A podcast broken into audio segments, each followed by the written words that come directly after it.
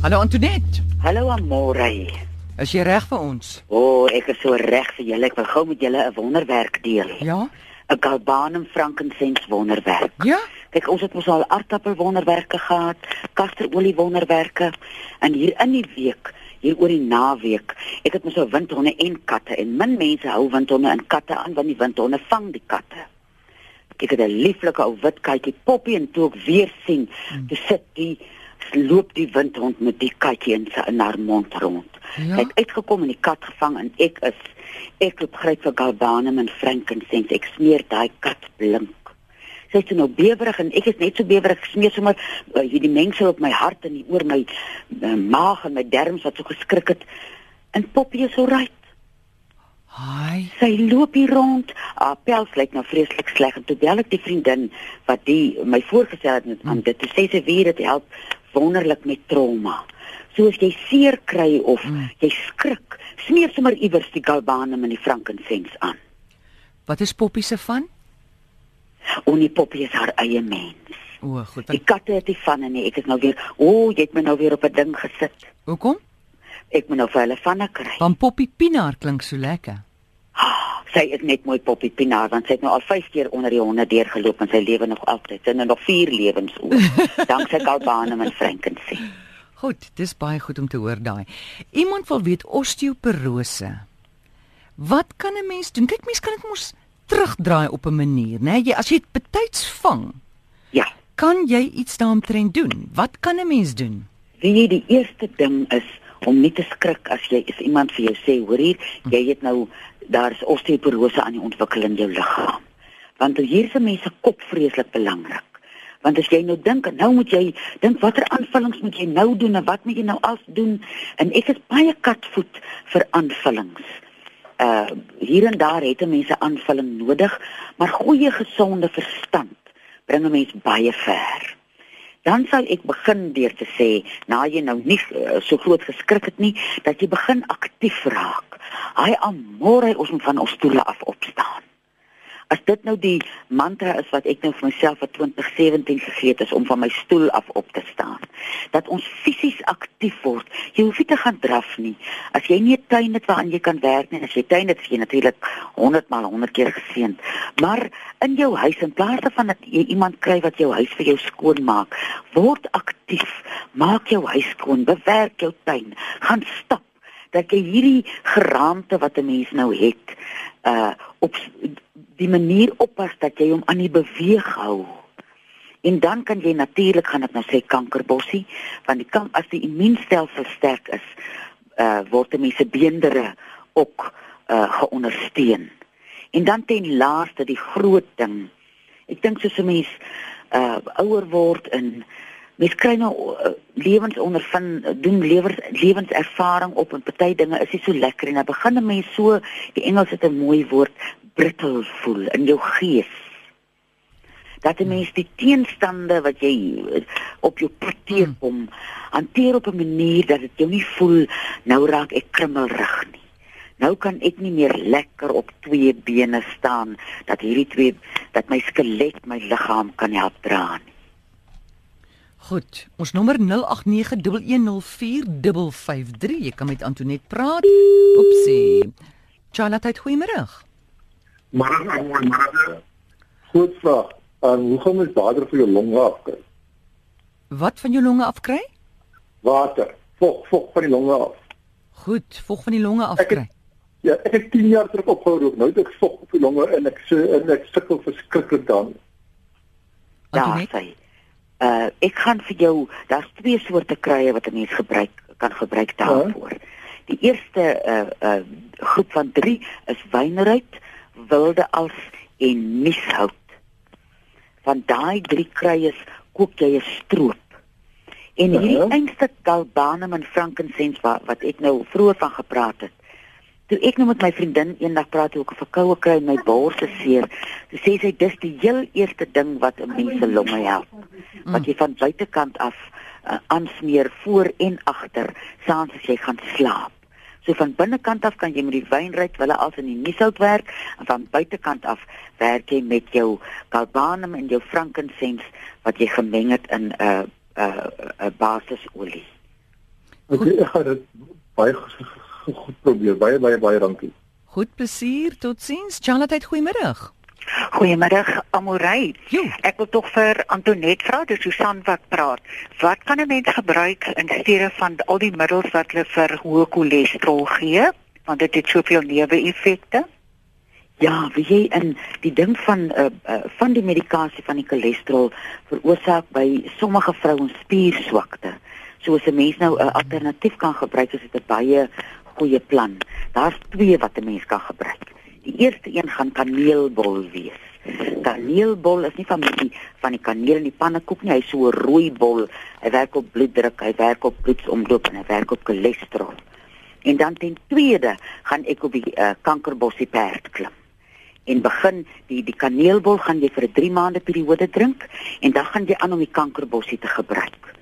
En dan laat mense so een keer na jy nou die kaneelbol gedrink het die 3 maande uh, laat dan laat mense toets en kyk hoe dit gaan en dan as jy nou so na 6 maande van die kankerbossie gebruik, kan 'n mens weer so nou en dan uh, laat loer ehm um, waar staan die cholesterol nou?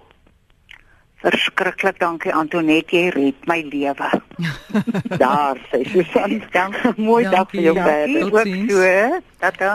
So gepraat Ah. van, van cholesterol, ehm um, buiten dat dit nou sê maar geneties kan wees en dat die, die, die goed wat jy eet, ons moet nooit Ja. vergeet dat spanning ook baie kan bydra tot cholesterol nie. Ek het nou die seker so 'n maand gelede iets daaroor gelees want ons weet nou dit is met hoë bloeddruk 'n Mm. uh, spanning en en en so aan daardie koneksie, maar ek het nie geweet van daai koneksie nie. En weer eens wat ons nou vroeër ook bietjie oor aangeraak het, dat mens jou stres en jou spanning en jou frustrasie op 'n manier bestuur. En twee maklike maniere om dit te doen is om vir jou 5 minute stil stil te word soggens en saans en so 10 minute in die natuur te kom. Daai is die maklikste en goedkoopste raad wat 'n mens ver kan vat. En hy het nie negatief uh, nege neuwe Hy het effekte nie nie. een newe effek nie. Sy sy sy ding is net lekker kry. Ja, net lekkerte. Charlotte, goeiemôre. Middag, uh Antoinette. Ja, Uh dis Christo hierso. Sê vir my uh, uh watter raad kan jy vir my gee vir arthritis in jou vingers? is dit net in jou vingers uh of in ander gewrigte ook? Uh nee, is net uh, net in my een my regterkant se hand, my middelvinger. Ja. Weet jy daar's 'n resep maar hy's nou 'n bietjie lank om op die radio te gee. Hy's op ons webtuiste. Uh wag, ek kan nou nie hoor nie. Kan jy net Uh, jou radio afsit asseblief? Uh, ja, hou hou gou aan, hoor. Daar sê. Goed, jou webtuiste, gee gou weer die naam. www.kruiekruikoning.co.za. Goed. Dan Uh, kyk jy onder daar boererate en resepte. Daar's 'n pragtige resep wat vir jou vingers pynvry en weer mooi gaan dit lyk. Waar waar is dit uh, Antoinette? By www Weer weer weer kruiekraaikoning uh krye kraai uh koning koning ja .co.za. .co.za. Loop kyk daar en doen dit en dan bel jy vir ons en sê jy lekker voel jou hande. Okay, Antoinette, baie dankie vir jou raad, hoor. Reg, Christus. Okay. Totsiens. Bye. Dankie, totsiens. Charlotte, goeiemôre. Hallo, Amorai, An Antoinette. Hallo Antoinette. Ek hoor vir jou. Hallo. Ek hoor praat. jou, jy kan maar praat. Okay, ek is Bari van Parys. Ons kuier op die oomblik in Belito en ek soek daai frankincense en dat- en daai uh, wat ka Galbanum. Ja, ek ek kan die frankincense het ek gekry by 'n gesondheidswinkel. Maar die ander een, eh, ek kan van nêrensste nêrensste in die hele Belito opspoor nie. Dit is- moet verder Dit is nie 'n Lenin produk nie. Nee, Marie, jy sal moet 'n perd opsaal om 'n galbanum te kry. Moet 'n mens 'n perd opsaal en hom gaan soek. En dit is dit my lekker kry? om op so 'n soektog, jy sal hom by uh, gesondheidswinkels kan, jy Google. En, en nee, die kinders het by gegoogel. Ja, die kinders vir Google. my dit. Ja. Die kinders sit die kinders op 'n perd.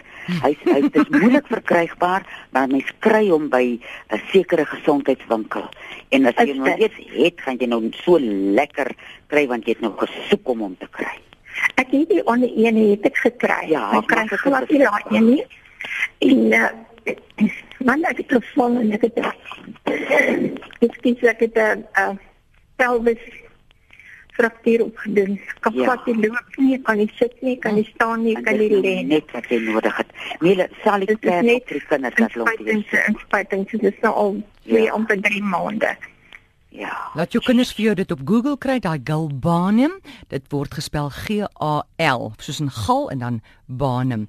Antoinette, ons het hier 'n vraag uit Panama uit. Andre de Toy.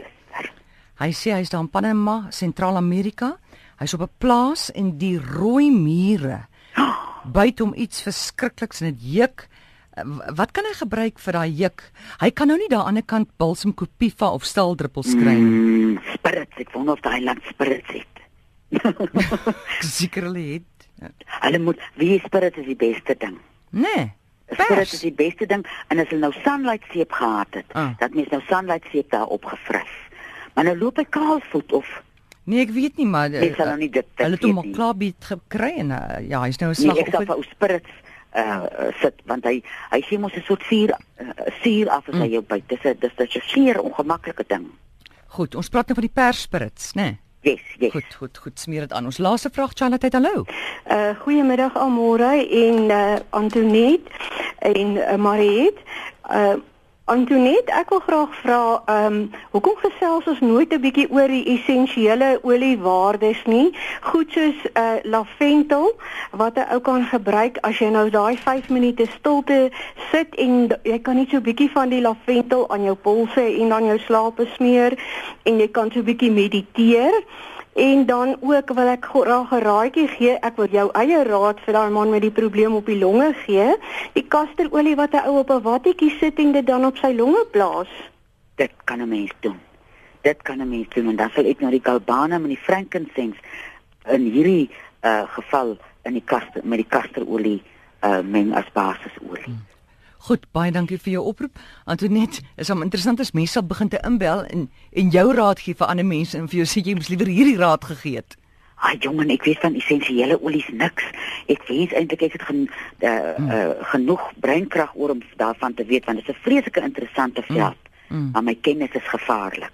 Goed, maar gelukkig mense kan altyd oplees daaroor en ons het nog nie daar baie daaroor gepraat nie, maar ons het nog nie baie sulke vrae gekry nie. En ons is nou al by galbanum en frankincense. Kyk waar is ons nou al? Ja, ons is amper daar. Hoorie Ja. skat, waar kan mense jou kry? by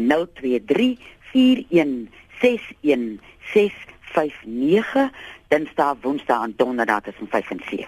So gesels Antoinette Pinaar en onthou dit is nie 'n mediese program nie, so gaan sien jou dokter as jy 'n skeet het.